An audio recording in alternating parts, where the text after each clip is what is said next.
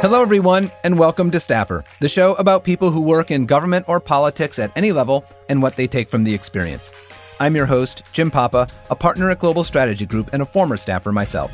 Today, I'm excited to welcome Patrice Willoughby, Senior Vice President of Global Public Policy and Impact at the NAACP, the country's largest and oldest civil rights organization. Patrice has such an interesting background. Her career didn't start in politics, it started in music, of all things. But a chance meeting with former Congresswoman Stephanie Tubbs Jones changed all that. In 2000, the Congresswoman hired Patrice to be her legislative assistant. Patrice eventually rose to Chief of Staff and Chief Counsel, a role she was fulfilling when tragedy struck. The Congresswoman died suddenly and unexpectedly, and Patrice had to lead the office through that heartbreak. When it was time to transition, Patrice stayed on Capitol Hill. She was asked to serve as executive director of the Congressional Black Caucus, where she was involved in the passage of the American Recovery Act, the Dodd Frank financial reform, and the Affordable Care Act. In 2011, Patrice joined the Obama administration as Deputy Associate Administrator for Policy in the Office of Congressional and Intergovernmental Affairs at the General Services Administration. And after that, she spent 10 years in the private sector at two different government relations firms. Patrice has been and remains deeply involved in work to improve the country and her local community, professionally and personally. Today, she works with numerous nonprofit organizations, including the Women's Institute for a Secure Retirement, N Street Village, and the New Leaders Council. I am so happy to be able to present my conversation with someone who I admire so much. Patrice and I recorded this episode on Friday, September 29th. I hope you like it. Patrice Willoughby, welcome to Staffer. Well, Jim, thank you. It's so great to be here. I am delighted to be talking with you today. Um, as you may know, I like to start uh, at the beginning with my guests by learning a little bit about where they grew up and what their family was like. So, can you tell us about that? Sure. So, I am from the Midwest and I grew up in Cleveland Heights, Ohio. Um, my parents uh, have Southern roots. And so um, my dad was one of 15 kids um, from Georgia. My mom's family is from South Carolina. Um, and like many Black families, uh, they migrated to the north during the Great Migration. And I grew up um, in Cleveland Heights, which is an inner ring suburb of Cleveland.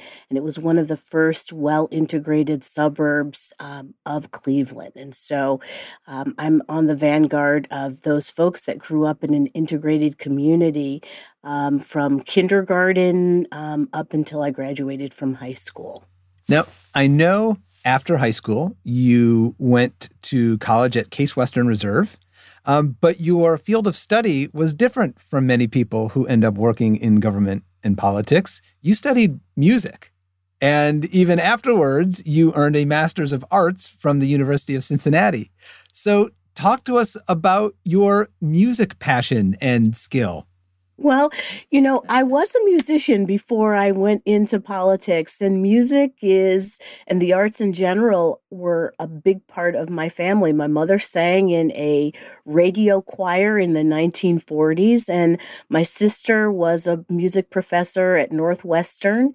Uh, my brother was a visual and graphic artist, and I started studying piano at six and then um, earned a music degree in voice and piano uh, from Case Western Reserve. And so I always thought that my career would be in the arts, and I was interested in what was then called multiculturalism, you know, and understanding cultural influences in music. So I went on and I got a master's degree in uh, arts administration and nonprofit management, and spent some time raising money for cultural organizations um, before going to law school and and, and going into politics. So music has always been a, a big part of my life. My niece right now is a Broadway singer and actress, and um, it's kind of like the other part of my brain um, that uh, gives great joy.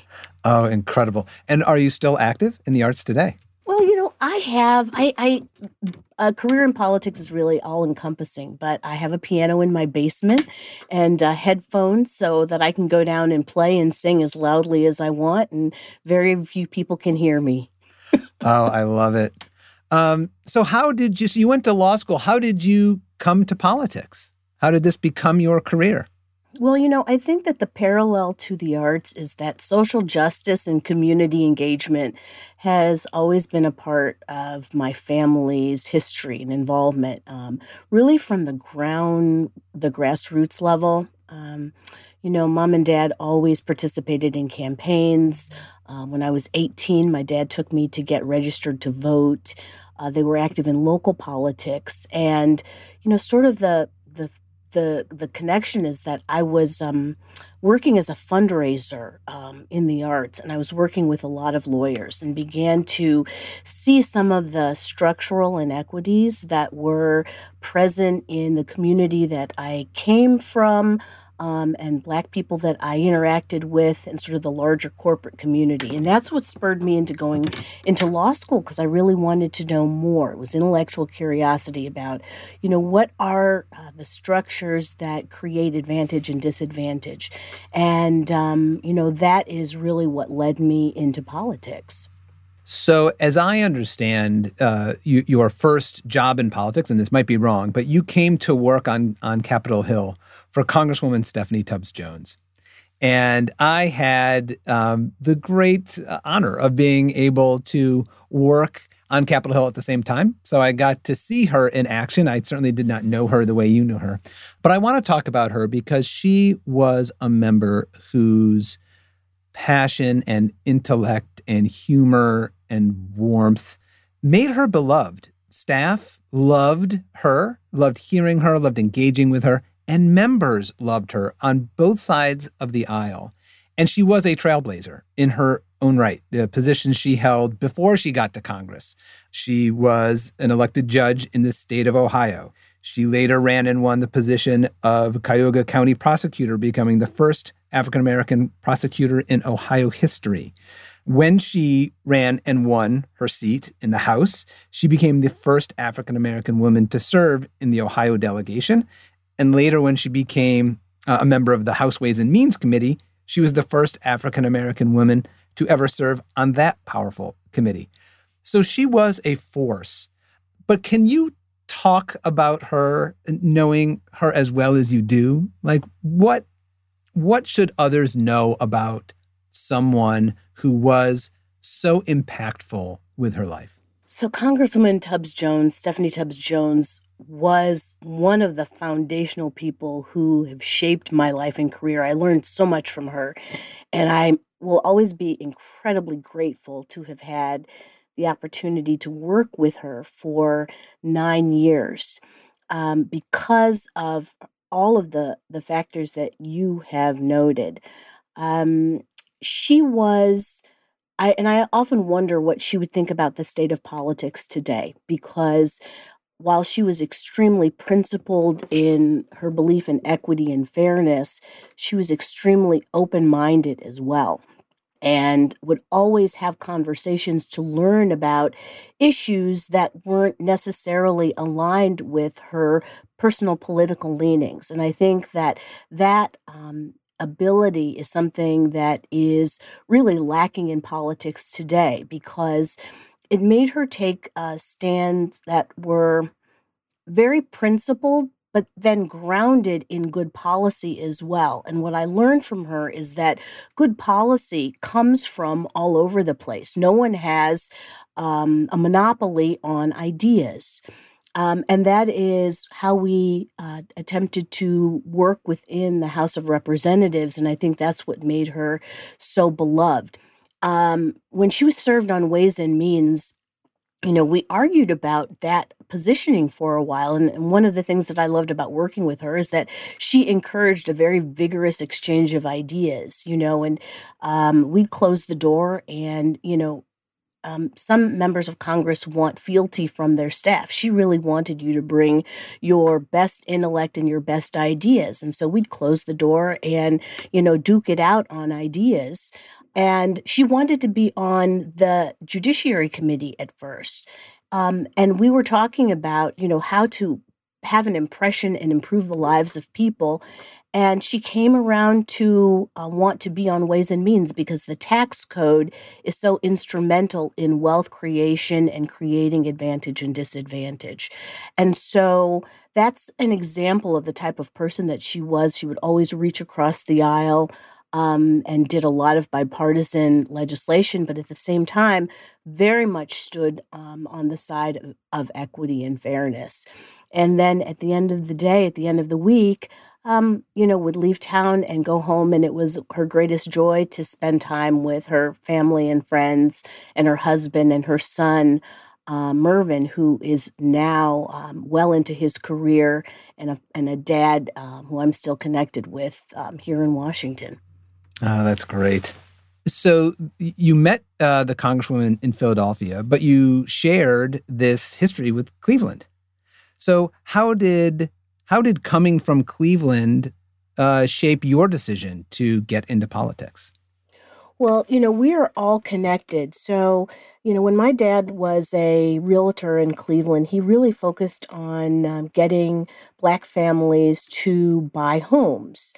And one of his one of the families that he sold to was Andrew and Mary Tubbs, who were Stephanie Tubbs Jones' parents. And so I did not know her, but um, my mother and father knew her, and my sister knew her. Uh, and I met up with her in Philadelphia when she had come to do a lecture at a college where my sister was teaching. And we connected at that point and had long discussions about um, politics and about the courts because um, she and my sister were not able to get together. My sister asked me if I would um, spend some time with her, which, you know, I did as a favor to my sister. And then we ended up having a long conversation about the courts. Incredible. Um, now, you started working for the Congresswoman as a legislative assistant, and then you rose to legislative director and you were eventually her chief of staff and chief counsel. What was it, do you think, that um, the congresswoman valued in you to keep elevating you in in positions of of greater and greater responsibility? Well, one of the, the things I tell this to young staff now, it is the benefit of being well rounded. I think young people today sometimes come to politics from one perspective, or, or they've known that they want to be in politics, or they're afraid to make mistakes. I kind of stumbled into politics as my um, interest and my um, experience grew. And I think that she valued that in me, in that um, I had strong organizational and management skills from my master's, but also um, the law degree and the um, analytical framework of looking at uh, issues um, and understanding both the law, the policy, and the equities behind them. Um, I did stumble into my role because uh, the congresswoman had come to Philadelphia. I was clerking for the the Court of Common Pleas in Philly, and um, she came to Philadelphia.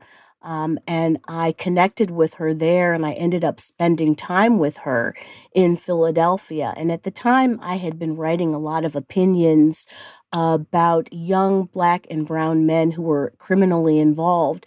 But all of the fact patterns of the cases involved young people who had come from disadvantaged backgrounds and then they met with um, uh, poorly resourced communities and then they made bad decisions. And Pennsylvania at the time was a three strikes state.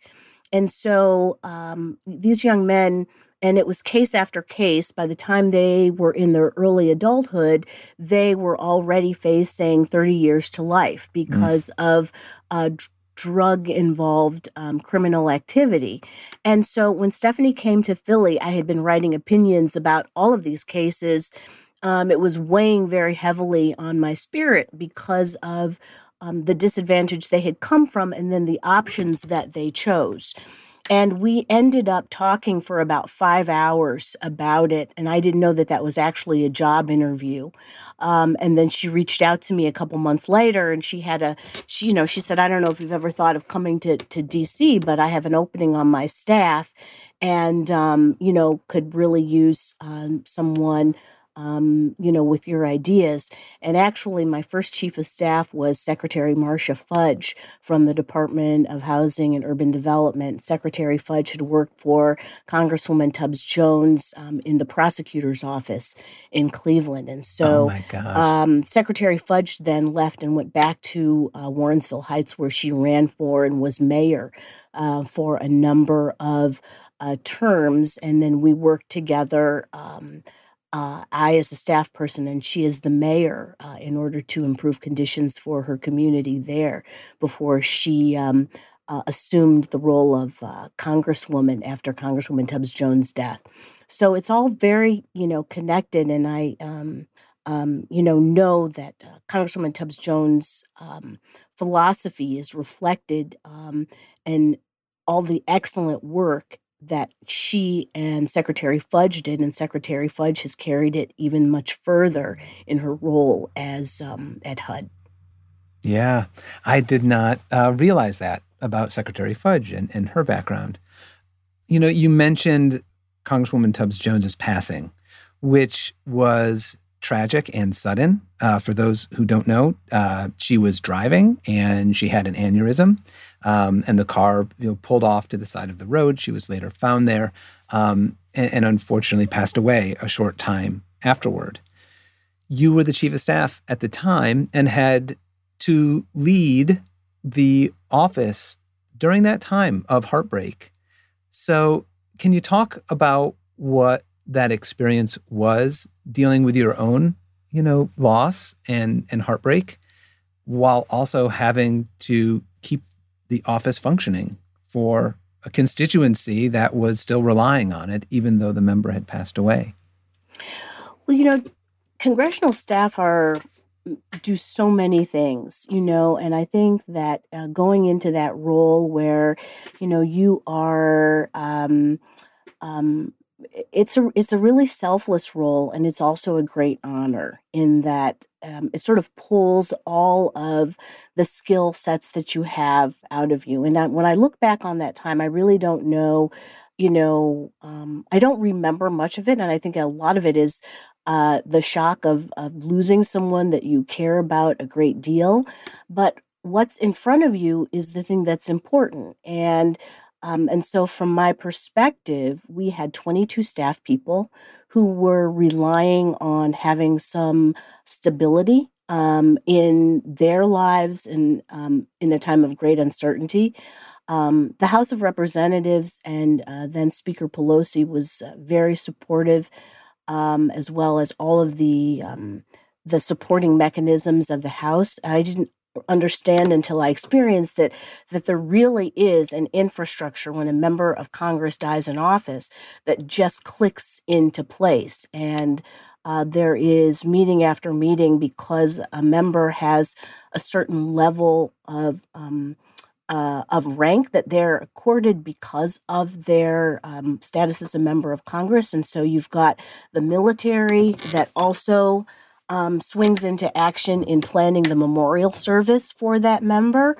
Um, and then there are the needs of the staff to be attended to in helping people find jobs um, and keeping measures steady for the constituents who are at once grieving, but then also have very real needs that continue regardless of the grief of the staff and of the chief of staff. And so um, we had a very cohesive staff. Um, we were in the habit of having um, weekly staff meetings. Um, when video conferencing um, came online in the House, we were one of the first offices that implemented it and that we had a big um, video conferencing system both in our um, Cleveland office and in our Washington, D.C. office. And so we'd get together weekly and everyone could cast eyes on each other and have the opportunity uh, to see each other in, in real life. And so, you know, we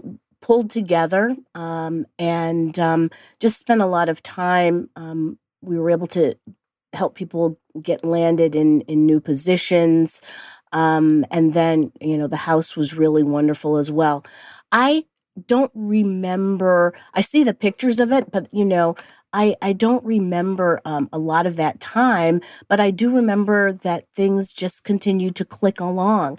Um, I actually dealt with my own grief, you know, much later um, you know, because grief is a sort of a sneaky thing in the way that it sneaks up on you.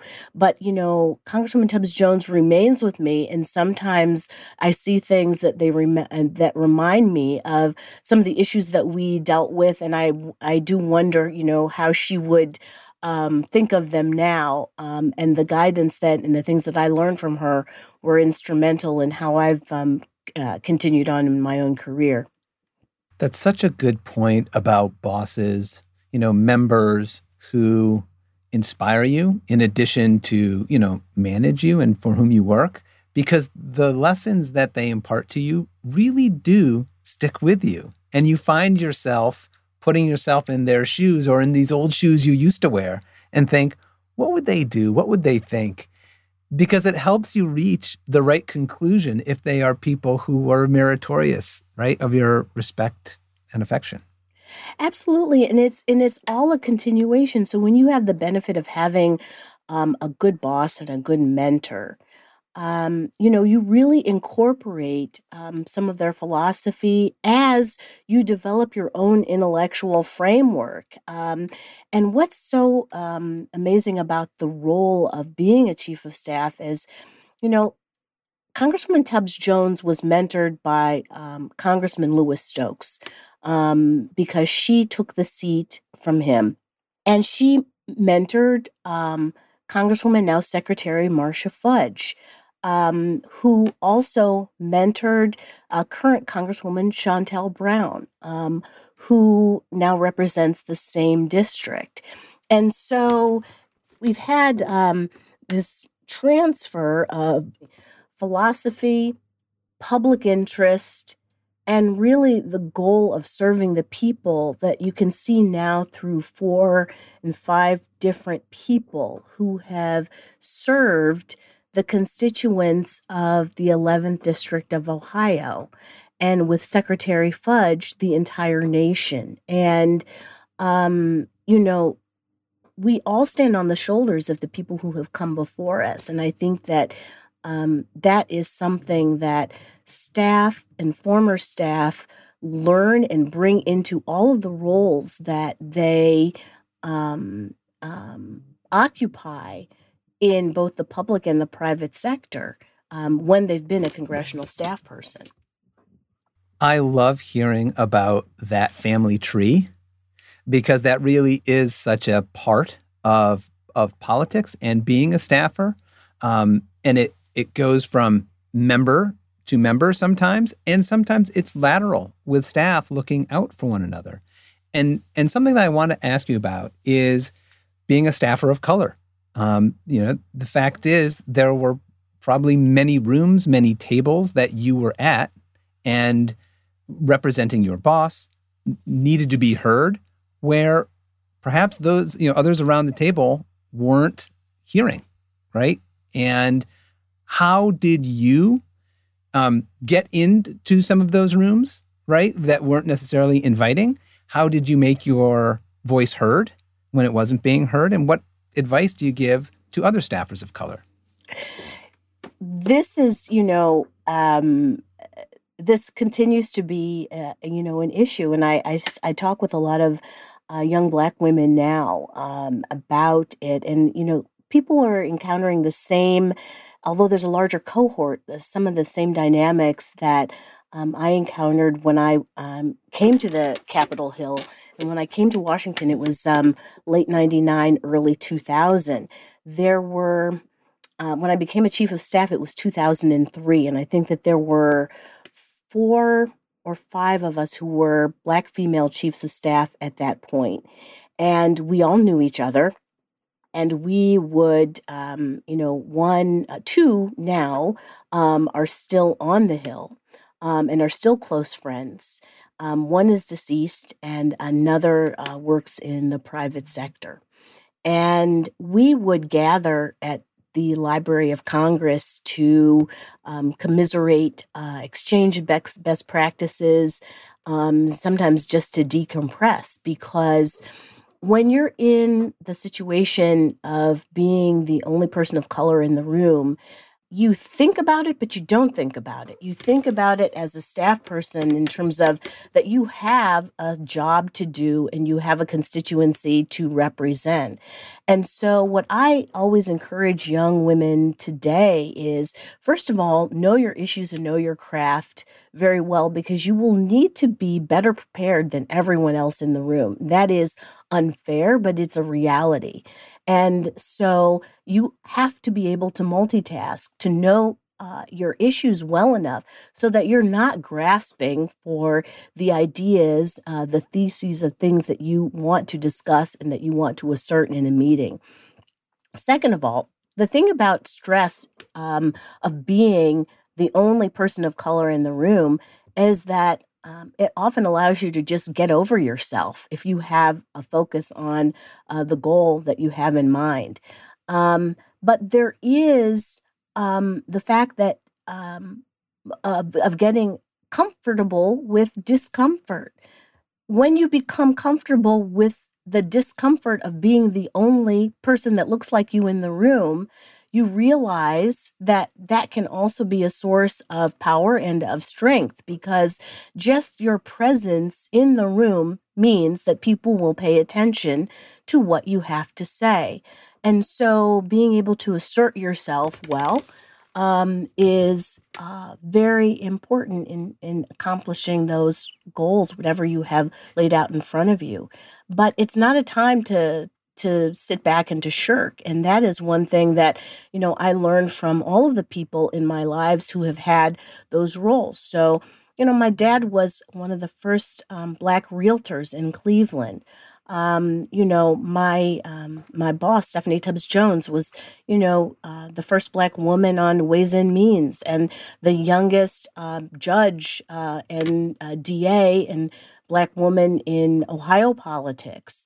Um, everyone has had to be a first in some way. And, you know, understanding that you have the responsibility of carrying forward um, is, you know, it's an honor, but it also gives you a unique perspective in order to advance the interests of the people who are who are uh, coming behind you. Mm-hmm. After you left Congresswoman Tubbs Jones's office, you became uh, executive director of the Congressional Black Caucus, which has you know such an important history in the House of Representatives and such an important role in the House of Representatives. You became the executive director right after uh, President Obama was elected. So, first black president. Um, you are you, the executive director of the CBC. How did you you know, um, manage the CBC at a time of both great history, great opportunity, you know, such an exciting moment. Um, clearly wanting you know, President Obama and this new Democratic uh, majority to succeed, while also making sure that those successes included priorities of the CBC that predated, right? The, the, the majority predated President Obama how did you and the and the other and the members of the CBC navigate those uh, two important goals? Well, you know, the caucus at that point had 42 members. And so I used to say that I have 42 bosses in their staff. yeah. Um, that was, it was a wonderful experience. Uh, you may recall that at, during that time, that was when the economy was crashing. Oh, yes, I recall. And um, yeah, I know you. and so, um, you know, it was, um, it was, that time was really fraught because um, we had um, all of the economic issues that were going on. Um, we had to um, work quickly on the Recovery Act, and then it was Dodd Frank financial reform. It was the Child Nutrition Bill. It was the Black Farmer Settlement. Um, in 2010, it became the Affordable Care Act and then um, the earthquake in Haiti in January of that year. And so, in succession, there were many, many different things that um, were taking place. Uh, what I learned from that experience, first of all, working for the caucus, and um, I still maintain very close connections with uh, CBC members. Um, it was a history lesson uh, listening to people like Mr. Clyburn and Mr. Thompson. Um, Mr. Clyburn, in particular, has such a historical view on the history of politics, of government, and racial politics in this in this country. He's a historian, and Mr. Thompson is um, not only substantive, as you saw during the January 6th hearings, but also a master tactician in terms of politics. 42 members of Congress have 42 different opinions of what should be done. And the Congressional Black Caucus then as now was not monolithic. Um, and so there is no focus on you can't make everybody happy and it's it's not the point of getting everyone to agree on everything what you can do and what i learned as a staff person is you can create the environment in which people have trust that you are working on their behalf to allow them to work to their um, best ability within the caucus framework. And so the caucus then is now utilized task forces um, that were focused and, aligned on, in terms of uh, committee jurisdiction. And so not everyone would do everything, but groups of members would push forward on different priorities. And there was a great deal of trust that that coalition, whatever it was, was working to their best ability on behalf of the caucus. Um, I learned as a staff person that transparency was very important repetition was very important. Uh, providing everyone with the same information at the same time and repeating it, not providing different messages to different people, no matter how much pressure or stress people might want to impose on you as a staff yeah. person. Because you cannot play favorites if you are managing um, a group of people that all who are who are all smart and all have different capacities and different interests. Um, at the same time, there is a leadership structure with the chair, which was Congresswoman Barbara Lee, who I worked for, and the executive committee that would work with Congresswoman Lee to uh, represent the uh, wider range of interests of the caucus. Once they arrived at a consensus as a leadership structure, um, with um, me supporting them as a staff person, then it was my job to effectuate that decision, those decisions. And, um, you know, because someone's got to lead at the end of the day. And then, um, you know, when people had trust that we were working on their behalf uh, and they understood that we were working transparently, um, you know, it was it was a not an easy experience, but one that was very, very fulfilling. The dynamic between the administration and the caucus is that President Obama, as the first Black president, knew that he represented the entire country. The caucus wanted specific um, measures that were targeted at Black Americans. I still agree with uh, that perspective because we understood that Black America was coming from a, um, a position of an absence of equity and really needed um, a specific focus.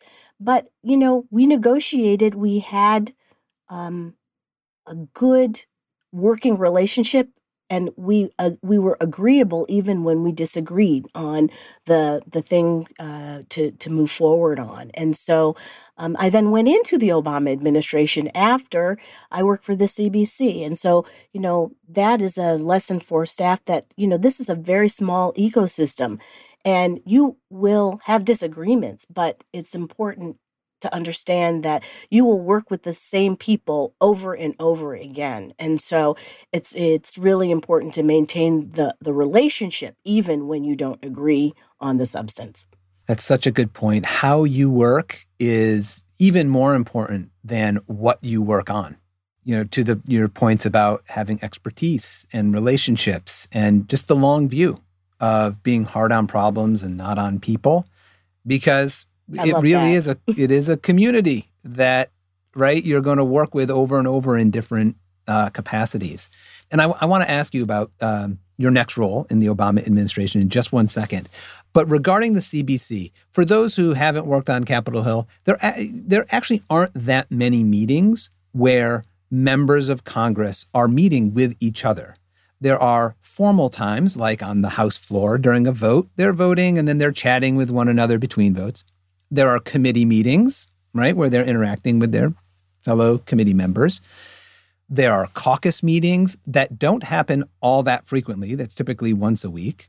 And then there are subsets of meetings. You know, leadership meeting will meet daily and other other caucuses will meet.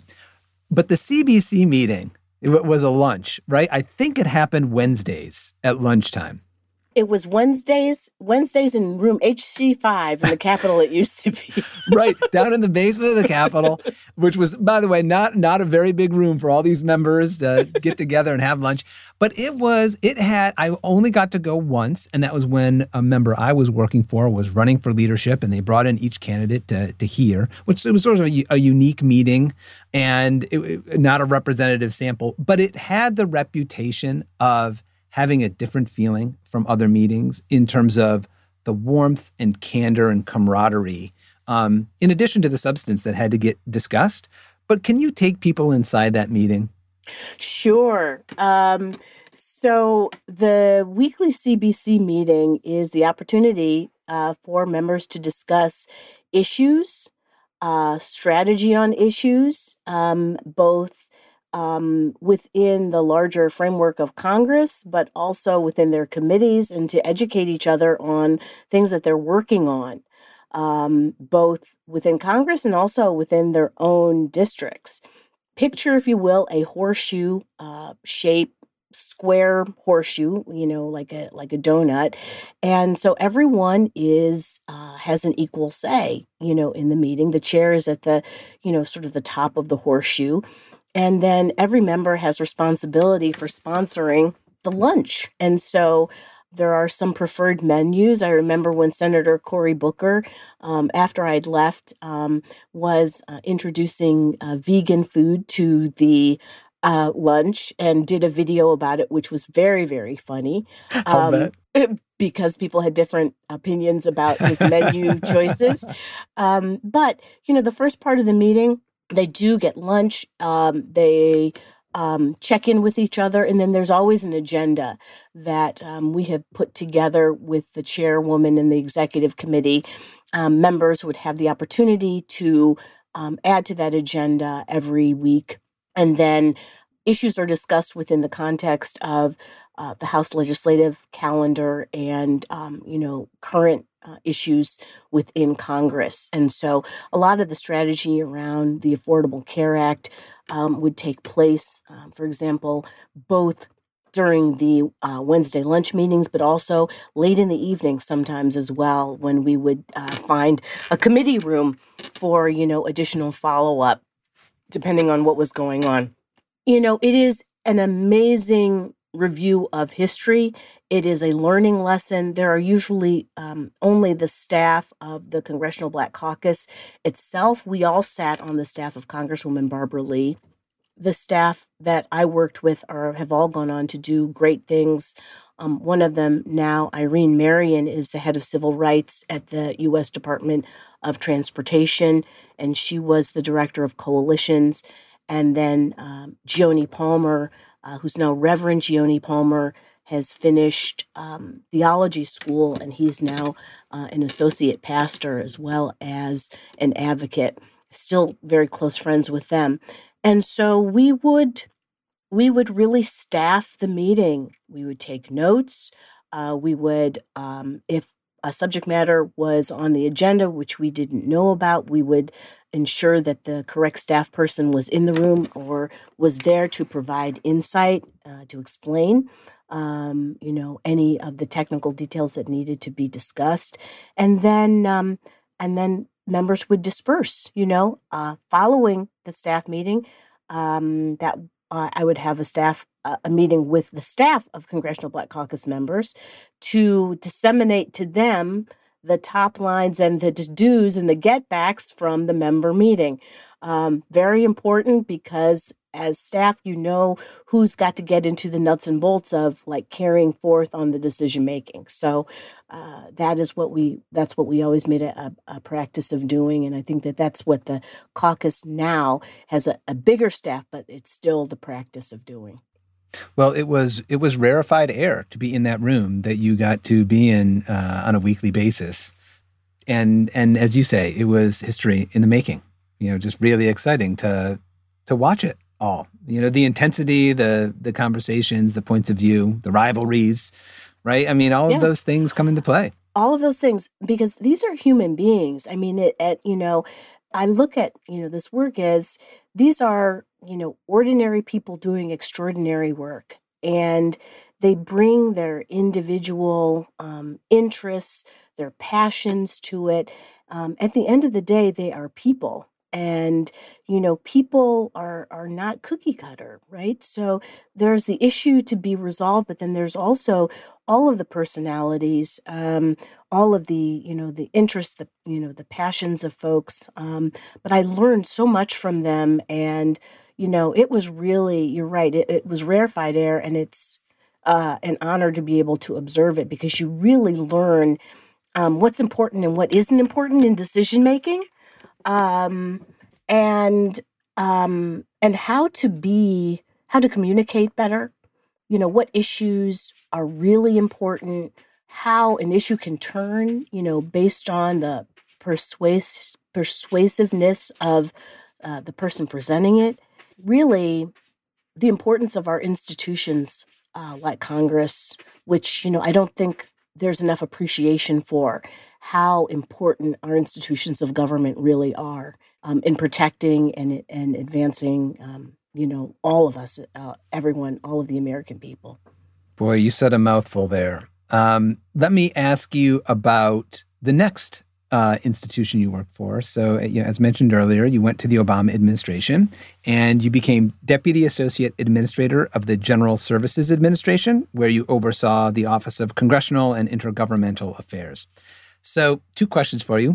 For those who are not aware of the GSA, what does the GSA do? The and G- then, and number two, what did you learn about Congress from this new position? Right, you moved down the street.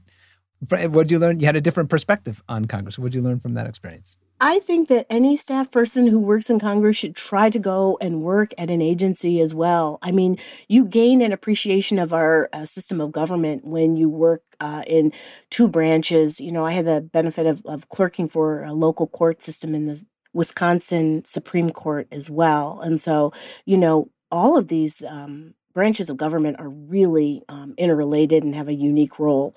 Um, GSA is the biggest agency that nobody knows about. Um, they are really the back office for the US government in that they implement the policy um, that frames out uh, government contracting as well as IT, the policies really that all federal agencies follow.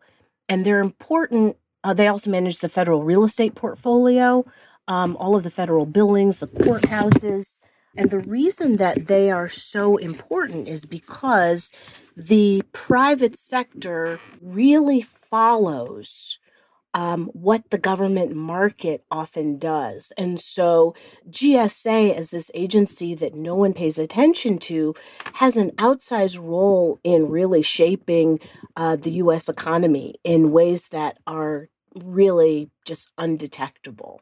Um, so, for example, GSA sets per diem rates for travel, and often companies will peg their per diem rates for their employees to travel based on the federal per diem rates or the reimbursement what what employees are able to spend when they travel that has a huge impact on the travel and tourism industry throughout the entire country the same thing for the uh, Federal Acquisition Service, which manages all of federal contracting except DoD contracting. But DoD and the FAS, they mirror each other in the way that the private sector contracts with the federal government um, to buy goods and services.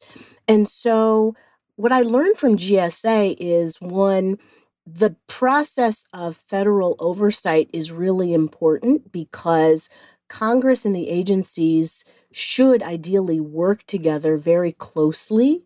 And it's important for Congress to have an oversight over executive branch agency budgets. Ideally, they work together to effectuate um, the interests of the American people. Um, I learned that um, sometimes those relationships are well managed and operational. Sometimes they are contentious. When they're contentious, it doesn't serve anyone. But I gained a great respect for the GSA in that, you know, in federal agencies, executive branch agencies, the employee base often has worked at an agency for 15, 20, 30 years. The average age of a congressional staff person is in their late 20s and they are generalists. And so it's gaining that type of expertise and insight from executive branch personnel is really important in order to understand how to make the wheels of government operate more smoothly. And GSA, in its role, has an impact on almost everything that we do in the private sector, along with its implementation of policy that um, the Office of Management and Budget, OMB, um, as an extension of the White House, actually uh, puts forward. And GSA implements a lot of that policy across the entire federal enterprise. I'm I'm glad you mentioned the staff at agencies and their expertise because it is a national treasure. And to something you said earlier, the you know there's just this declining appreciation for government generally, people who work in government, and and I and I understand the dynamics around that, but there is something so important that people should um, appreciate about their country which is the people who work in these agencies all across the country for decades. That expertise is incredibly valuable and in some ways irreplaceable, meaning you can't just take someone who has worked in an agency for 25 years and replace them with somebody who has five years of experience. And right, I mean, it's just it's there's just no, impossible. Yeah, no, there's no substitute for it. And these are, you know, civil servants, and you know, a large of the, uh, a lot of the federal um, workforce is also Black African American because the federal government has given more equitable opportunities to Black Americans in many cases than the private sector has. And, you know, I have a deep appreciation for that. Um, and I think that, you know, demonizing the federal workforce really demonizes um, the self sacrificing, highly evolved, highly dedicated work of civil servants across the country who really do their job. They don't want any accolades. They are in public service because they understand the importance of the job that they do for people. And having them demonized or made a target or described as a monolith, as if what they do does not have value, is very detrimental because there are um, literally thousands and thousands of people across the country who are ensuring that all of the processes of our government that we don't even see go forward, um, you know, without a hitch. And so I I really um, you know appreciate that question because I think that we need to do a lot more to appreciate federal workers and the things that they do uh, for us. I, I want to pick up on on something that you've talked about during this interview um, because it relates to your current work. Today, you are the Senior Vice President of Global Public Policy and Impact at the NAACP, which is you know, the foremost uh, institution dedicated to ending racial inequality in the country in all of its forms, wherever it may exist. Can you talk to us about first your day to day? Like what you know that, that's a that's a big portfolio. How do you approach each day, each week, and what are you working on?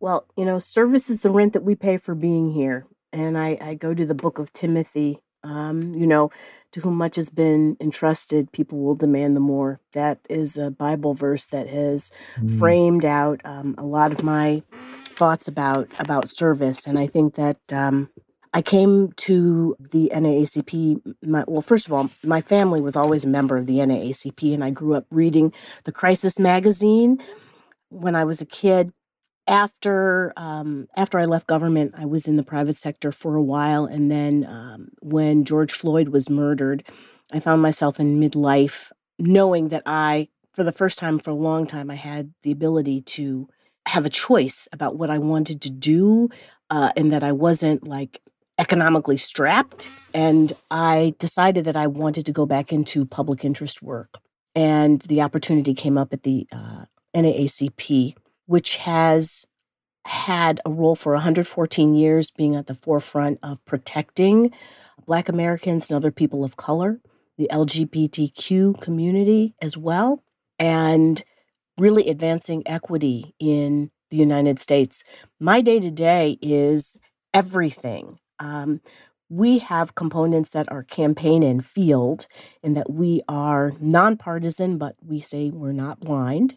And we do a lot of civic engagement work in encouraging uh, voter voter registration, uh, getting out the vote, civic education, uh, as well as the policy work that we have ramped up to um, develop legislative priorities and to share them out with Congress and across the states and into our local units to enable our membership, which is about 2.9 million, to advocate on their own behalf.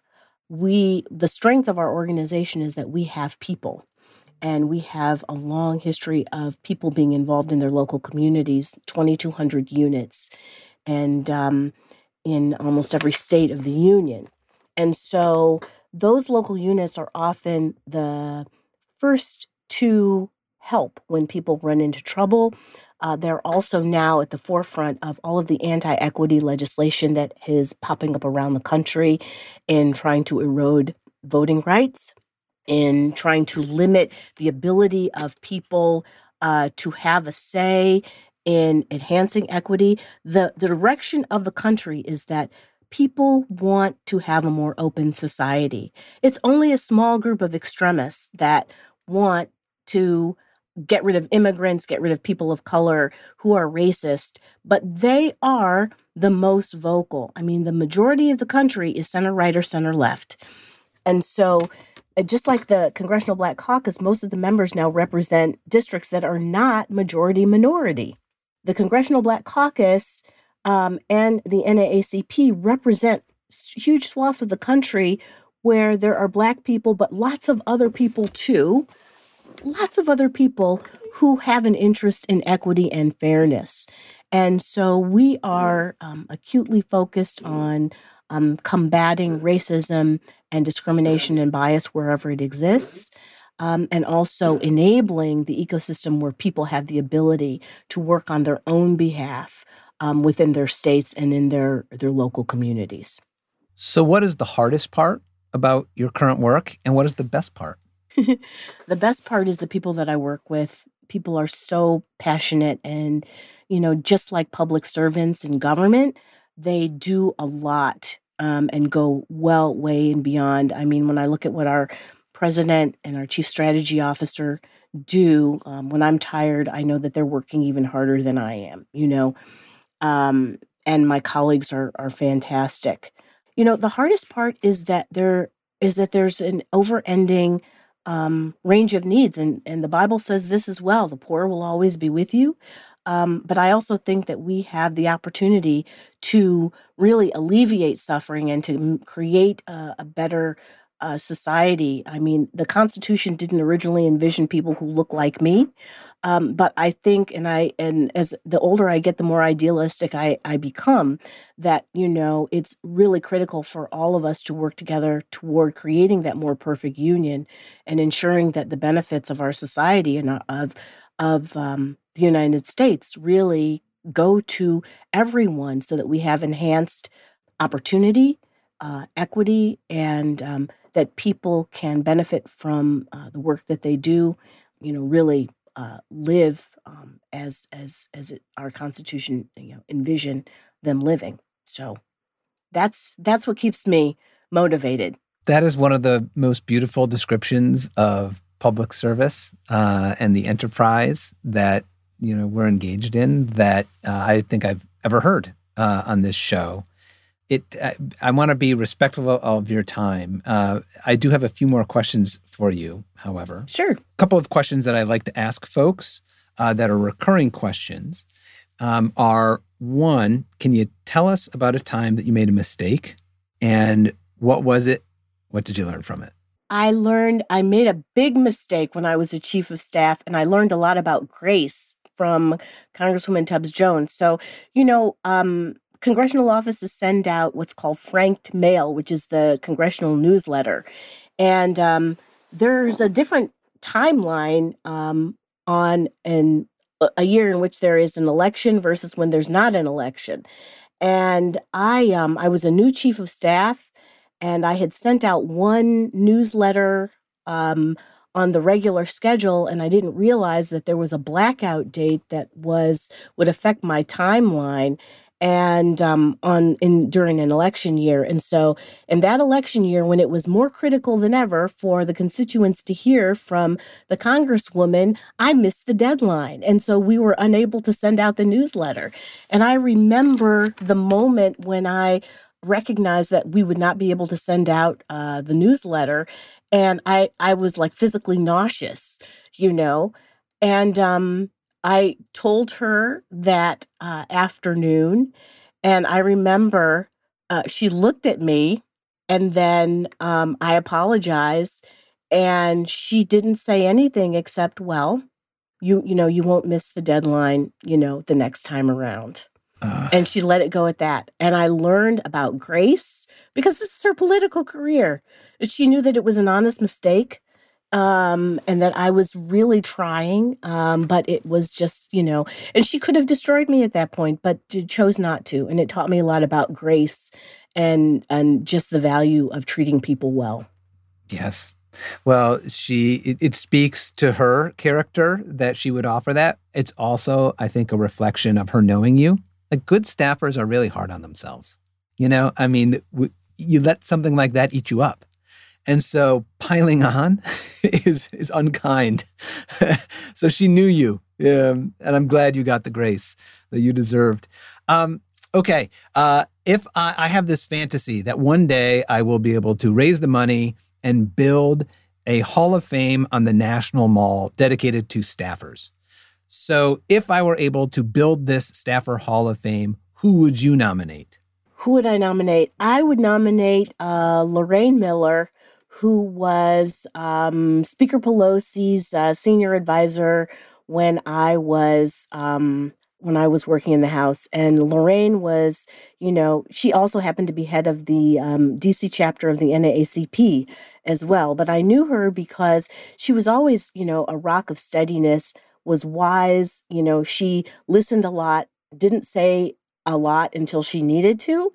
Um, but I one one of my exchanges with her, I remember, and it was when um, you know we were planning the memorial for Stephanie Tubbs Jones uh, in internally in Congress, and she had come to talk to me because there were some people that I I was being petty and I did not want to invite to the memorial to sit up in the first rows um, because they were people that Stephanie did not like.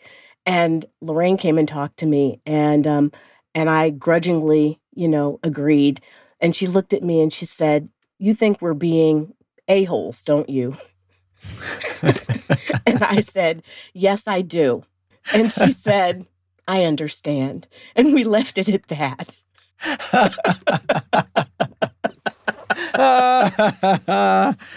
Uh, that's fantastic. that type I, of candor is important. it's important, but I love her to death, and um, and we're still in touch, and you know, she's doing well in in you know in her her new roles. yeah, she is fantastic. That is a great nomination. Um, I'm going to end this in- interview with a reference to something you mentioned at the beginning, and it's, but it is a question to you.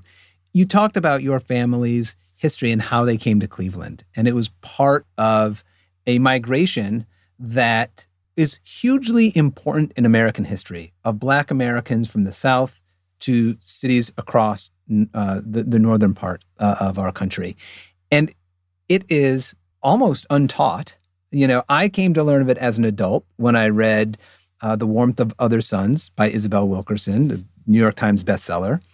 I've also read her book Caste, both of which it just taught me a lot about American history and sociology and our own perceptions. Uh, what is a book that you would recommend? Um, I, I, read next, and our listeners uh, read.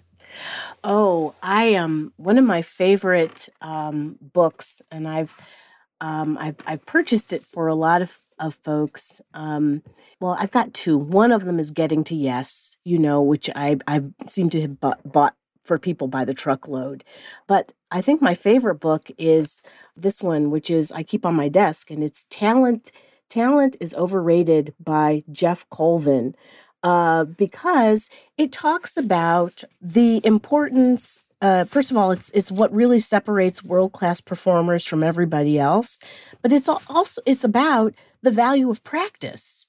Um, and it, you can have native ability, but you won't go anywhere with it unless you develop that ability. And if you have less ability than other people, then if you practice and you are dedicated in your tasks and becoming an expert, you're really going to succeed because of that that you know practice, repeat, and refinement um, of your skills. I love. That is such a good recommendation. I have not read that. I will. Patrice Willoughby, thank you. Um, I am such an admirer of yours, and I so appreciate your making time uh, for this interview today and all of the wisdom that you shared with us. Truly, thank you. Well, thank you for having me. It's been a pleasure. I want to thank you all for listening to the only show created for and about the people who work in government and politics at any level. I do have a quick favor to ask. Please follow, subscribe, and like the show on all of your favorite podcast platforms. Positive reviews are everything in this business, I'm told. And make sure to sign up for episode alerts at staffershow.com and check out Staffer Show on Twitter, Facebook, Instagram, and LinkedIn. Thanks all.